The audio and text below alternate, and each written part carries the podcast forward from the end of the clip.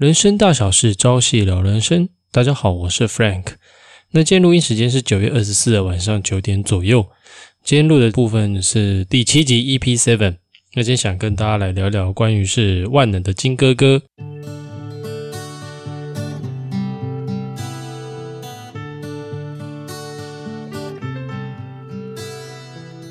那在我们开始聊天之前，还是邀请大家在我们的 Apple Podcast 下面帮我们评分留言。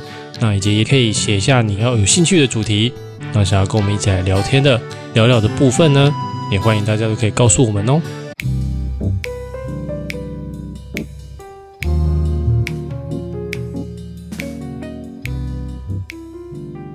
好，本来这一集是我们从八点半就开始录了，录到现在哦。那其实原因就在于说，我们想要尝试一些新的企划。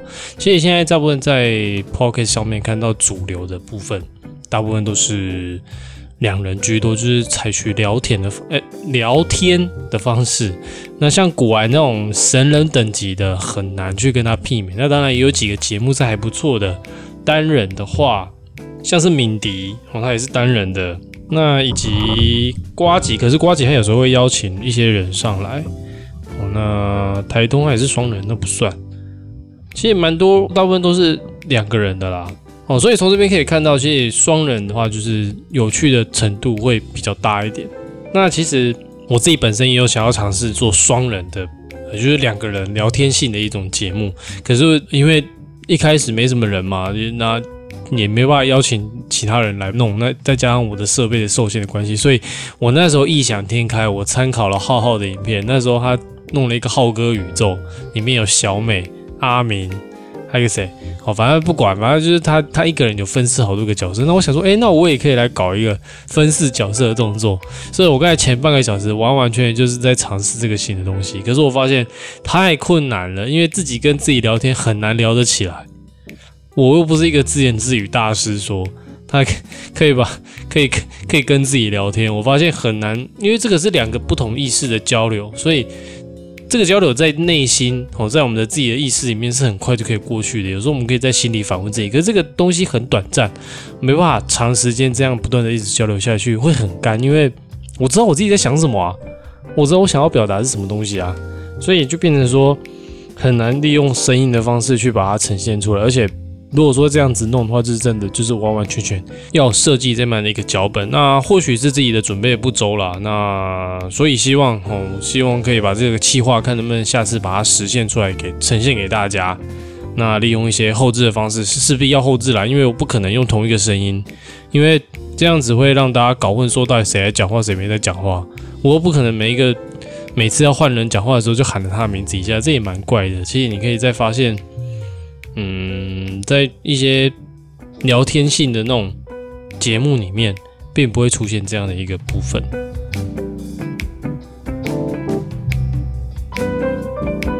所以喽，好，那今天的主题是万能的金哥哥哦，你有听过贝哥哥？但是金哥哥大家可以组合起来就是一个钱嘛，所以一样，今天来跟大家探讨财务的部分。其实这里边我准备了很多不同面向的主题，可是有些东西太深奥了。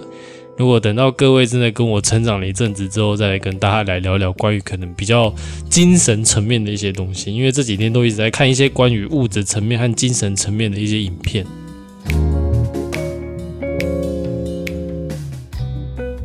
好，那其实呃，我自己本身对于，因为因为该像像我们这种大学毕业啊，然后刚出社会，首先第一个目标基本上就是开始存钱嘛。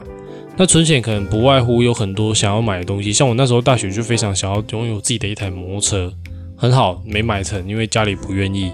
其实买摩托车我自己本身也只是为了炫耀而已啦，就是诶，我摩托车感觉很屌，然后可以到处跑，好像很自由。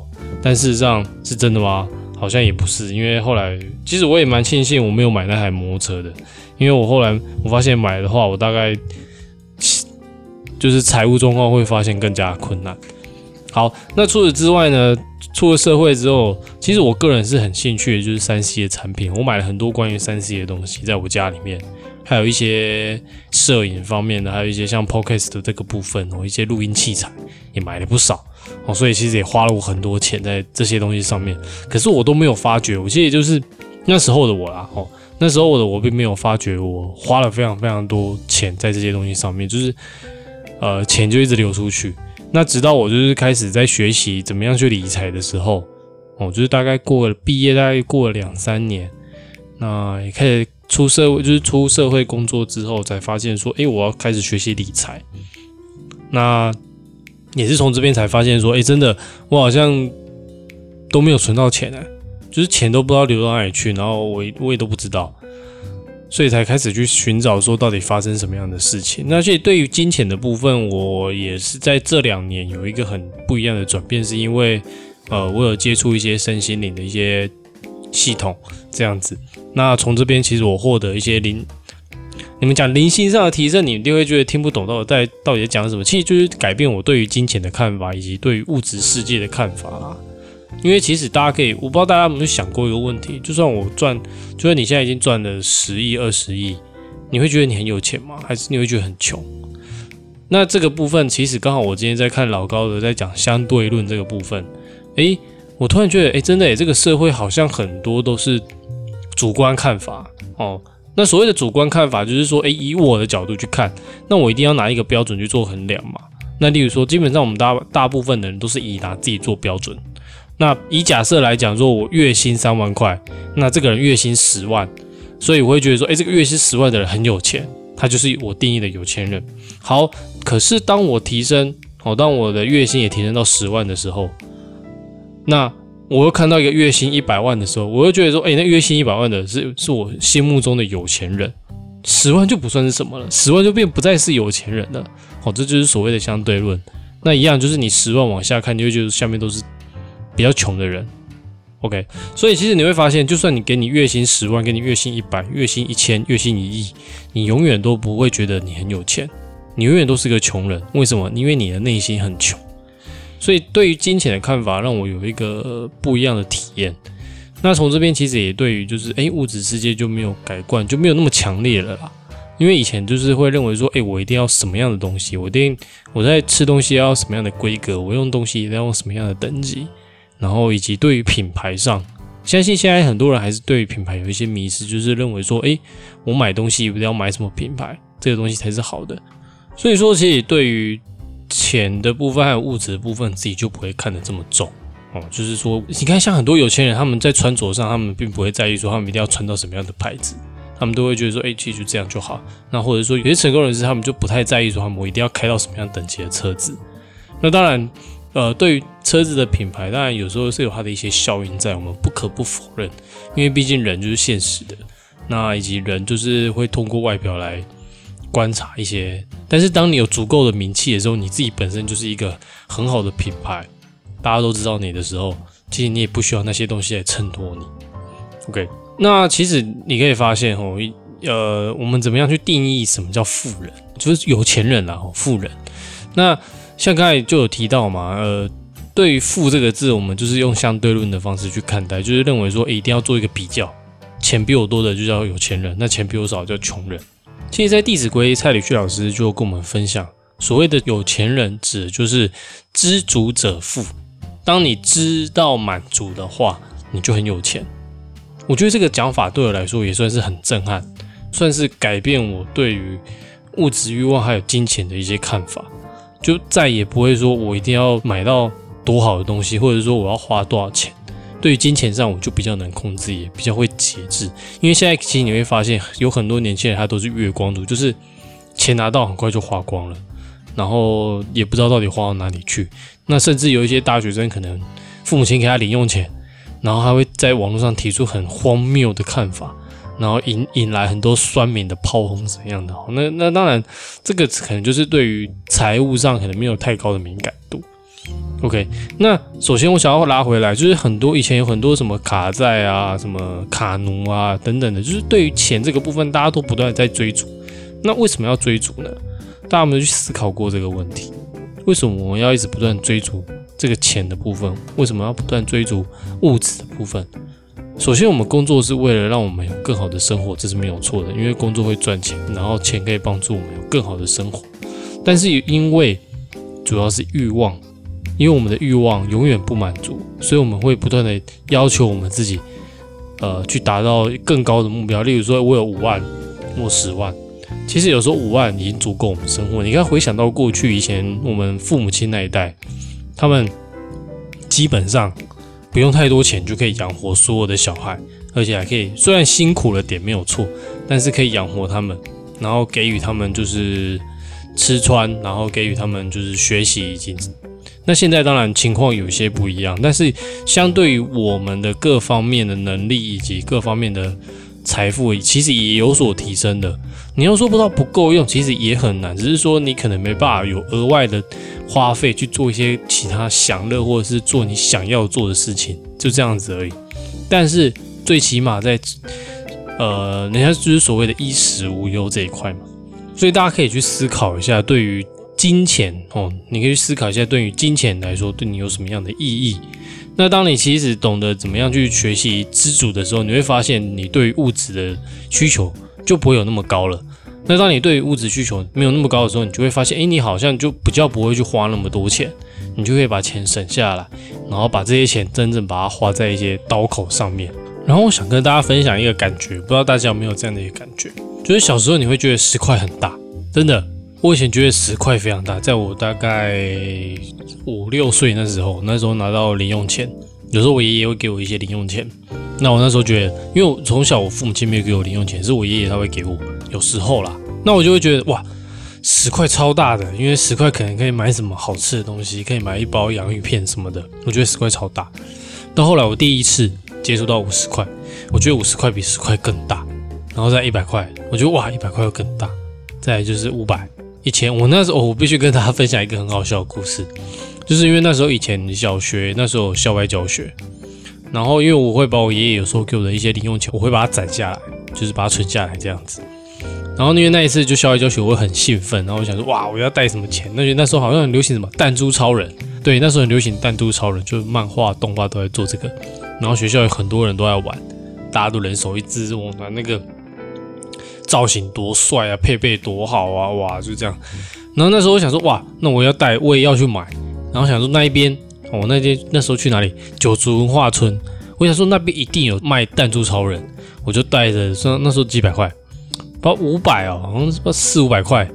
那时候对我来说很多了，那是我全身的家当。然后我就带着，然后就去，然后玩玩玩，吃吃，然后就不小心钱包掉了。然后我身上的那四五百块，我都还没有花到，我那时候舍不得花。我想说，我犹豫很久，到底要不要到底要不要买，就一直来回踱步。然后殊不知，我真的下定决心要结账的时候，发现我钱包不见了。我当下慌的跟什么一样，开始努力的回去找。然后是没有，我也忘记有没有哭了，应该是没有，因为但是就是真的就是钱包掉，而且那个钱包还是我表哥借我的，就是他借我装，因为我身上就没有我没有钱包嘛，因为小学生要什么钱包？那时候就是没有钱包，所以他就借我装，然后带去弄丢了。事后那个钱包就找不回来，然后我就喷了大概四五百块钱，我我心超痛，你知道吗？我就哇，人生遗失这么大一笔钱，就真的是有过。其实到现在我还是会觉得，就是如果现金的我，还是会觉得说，哎，那五百块喷掉真的对我来说很伤，好不好？所以呢，到后来长大之后，开始就是有呃五百一千，然后接触到信用卡，就开始哎，你知道信用卡这种东西。事实上会让你就是在购买东西的时候是没有那种感觉的，你在付钱的时候是完全没有感觉的，你也不会觉得到心痛，然后你也不会觉得说你好像花了很多钱，你就只是纯粹就是把卡给刷了下去而已，然后拿到你的东西。那这东西也是事后等到你可能月底或下个月月初的时候，哎，他就会寄一个账单来叫你付钱，这时候你才会开始去计较说哇，我怎么买这么多东西，然后花那么多钱，然后心才开始觉得痛。所以说。那你看现在的科技越来越发达，那造就就是人对于钱在花钱上更没有感觉。那这时候就要特别注意，因为当你发生这种现象的时候，你花钱就会更加没有节制。所以理财真的是理财非常重要，这是其一。然后其二就是如何去控制自己的物欲、物质欲望，这也非常重要。那在节目的最后，会跟大家分享一些小小的技巧。好，那除此之外呢？其实我自己在网络上也有观察到一些，因为就去读一些成功人士他们所写的书嘛，那就是发现说，诶，你看像特斯拉的马斯克哦。他前阵子突然爆出了一个新闻是什么？他就是把他的所有家产全部卖掉，包括他的豪宅都卖掉，把所有的钱全部丢到他的公司里面。他现在开了两诶两间还是三间公司，我忘记了。其中就是那一个是 SpaceX，哦，就专门在做太空事业这一块。他就把钱全部砸在里面。那事实上，他完全就是不在乎这些钱，对他就是为了完成他的一个梦想，完成他的想法，所以他不在意钱这东西。那其实我有观察到，就是说很多人当不在意那个钱的时候，那些钱都会自动找上门找他。当然，提前是你要对这个社会是有所贡献的，这样的话你才会真正那些钱会自动一直找上门。那当然不是每个人都是这样的一个例子，这只是我观察到的一些某部分的人的特质是这样。那当然某部分也是很有很会计算的人，那他也很努力去研究怎么样赚钱，那当然都是其次。OK，好，那只是说在这边想跟大家分享，就是说利益导向这一块，我们有时候在学习一些东西，我们千万不要以说以赚钱为目标。大家有没有去思考过，为什么你们要读书？其实我们读书并不是为了赚钱，而是为了习得我们的一技之长。那这个一技之长可以回馈社会，可以帮助社会，这才是我们读书所要注意的一个目的。那其实以前我也都不知道，以前就是父母亲叫我们读书，我们就读书。那时候我很讨厌读书，我真的不知道读书到底要干嘛。去问父母亲，那父母亲也不知道，他就认为说读书就是你未来可以出人头地，可以找个好工作。那有一份好薪水可以养活家庭，那这是我想要的吗？不是诶，我这我刚好没事去养活一个家庭。我那时候对于这个东西根本没有什么概念，我就不懂啊。下了课就只是想玩而已，想要跟朋友出去玩，然后去认识大自然，去呃，反正就是玩嘛，对不对？去认识更多不一样的一些新奇的东西。那时候我真的很有创造力，我可以把自己拿一些破铜烂铁去把它做成一个一个小小的玩具，然后跟。以前的邻居这样玩的不亦乐乎，可是你现在发现现在哦，其实你真的要去跟周遭邻居光打个招呼，我都不敢，我都没有那种勇气说，哎，但早安啊什么什么的，这我就很很难，不知道到底是什么时候会变成这样，其实我也自己也不太清楚。OK，拉回来，其实就是说想要跟大家分享，就是关于在学习东西的时候，千万不要。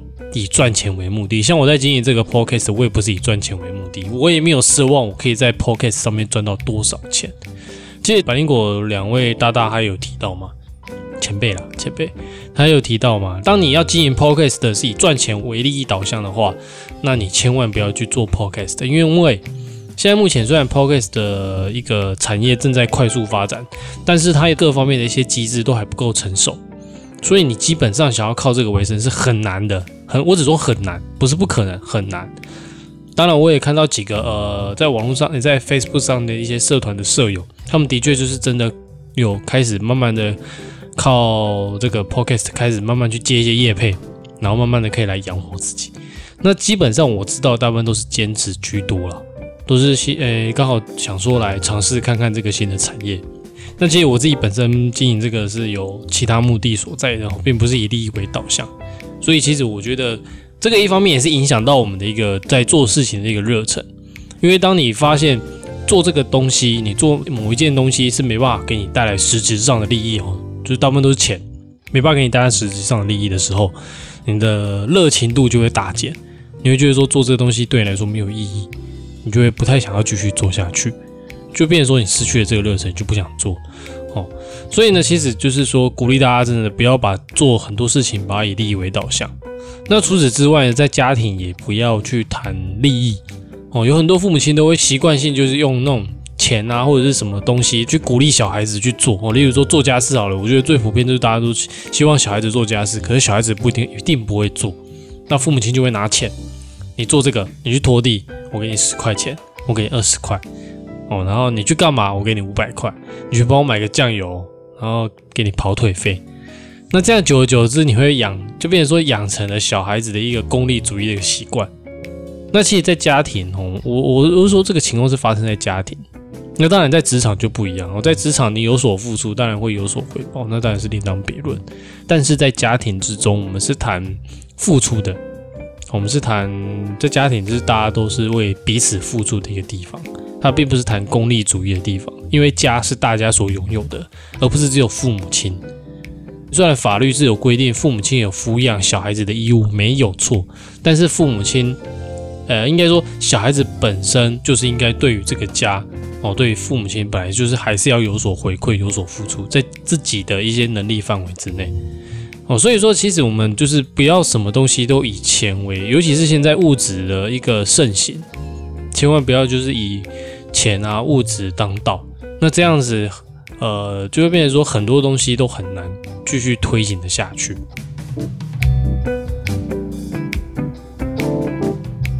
好，那我刚才前面有提到，就是我有去参加过，呃，应该说参正在参加一个身心灵的一个学习，那其实也帮助我提升很多，也打开了我非常非常多不一样的一些视野，让我认识到说，哇，原来这个世界是长这个样子，而不是只有。我眼前所看到的那样，而是更宏观、更伟大的一个世界。因为现在我们大部分的人都生活在都市，那虽然会去大自然没有错，但是我们实质上就只是说，哎，呃，去换个环境，去享受不一样的体验，放松一下身心灵。但是回到都市，你还是回到原来的那个你，你并不会因此而有改变。那我想在这边跟大家分享，呃，在十月二十四。哦，呃，应该说相关的一些讯息跟连接，我会放在介绍文那边，大家可以去看一下。那这边简单跟大家分享，就是在十月二十四、二十五号有一个非常，应该说十月二十四是一个演唱会。那其实在这边也是跟大家分享，那也希望大家如果说有机会、有时间，可以买票去听看看。那一张票很便宜，才五百块。那有邀请非常多歌手，而且这个演唱会是不用你去现场，就是透过网络的方式。去收听哦，就是一个直播的部分哦，因为现在疫情的关系，所以可能没办法把大家都聚集在一起。那所以透过网络直播方式来跟大家分享这些很棒的一些歌曲哦，所以很多正能量的歌曲。那详细的部分可以大家可以去上这个官网哦，可以去听看看这个歌曲的部分。如果有兴趣哦，那也在这下面也附上购买购票链接，大家可以去购买一下。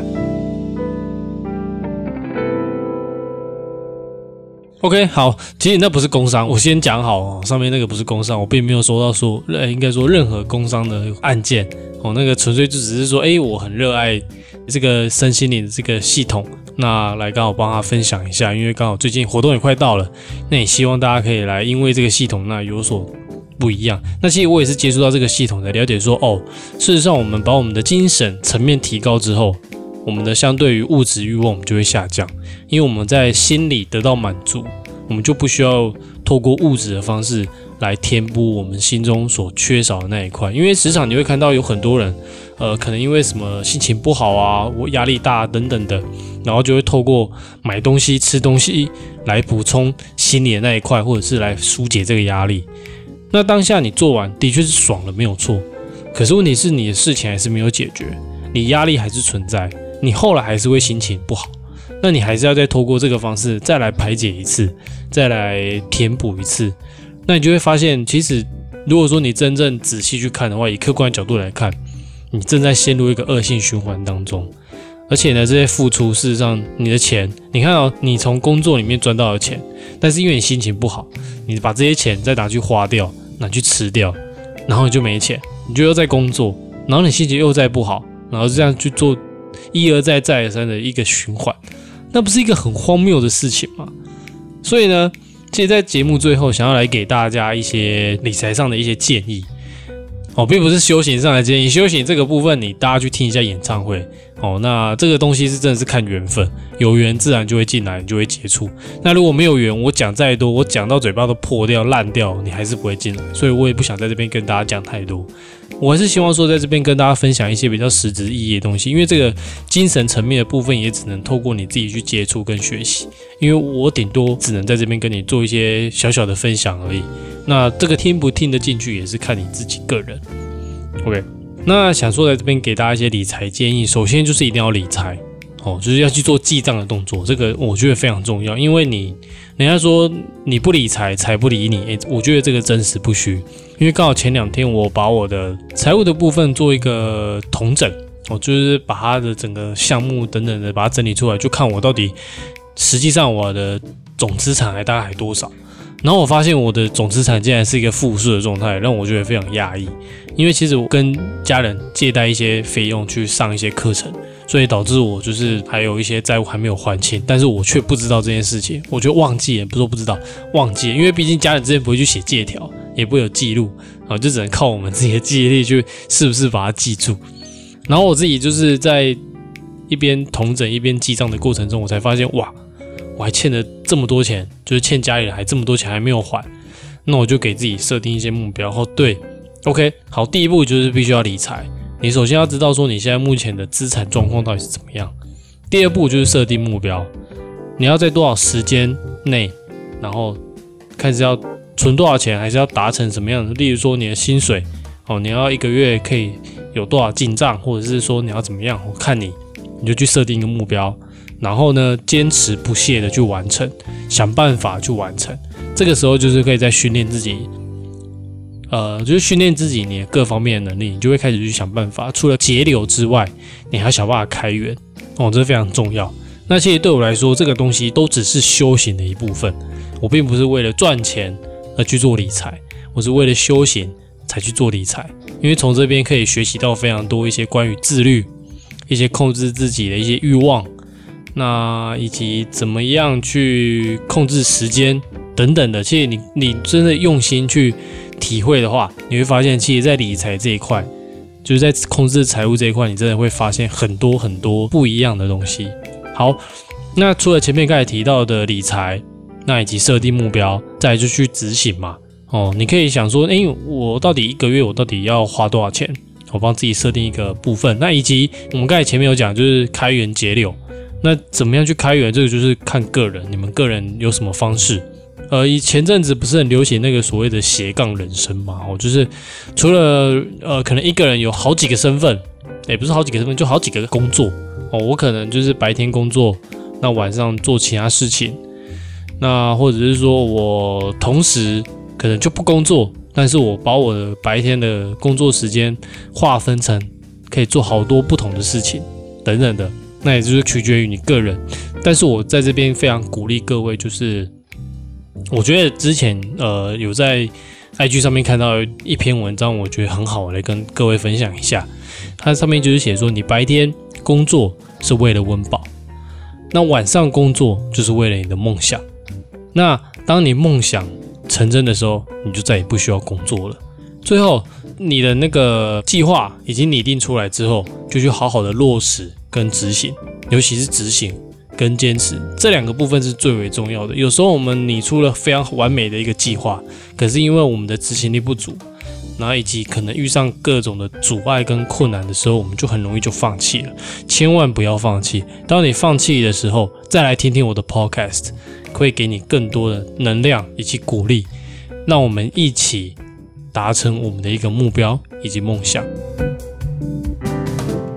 好。那就是简单的跟各位分享到这边，也在这边祝福大家都可以财富自由。哎，财富自由很多定义，如果想要了解财富自由的一些，那我比较喜欢古来那个定义，可以去听一下，去找一下。我也不知道 EP 几，你们自己去找。OK，那对，就是祝大家可以财富自由，拜拜。Thank you.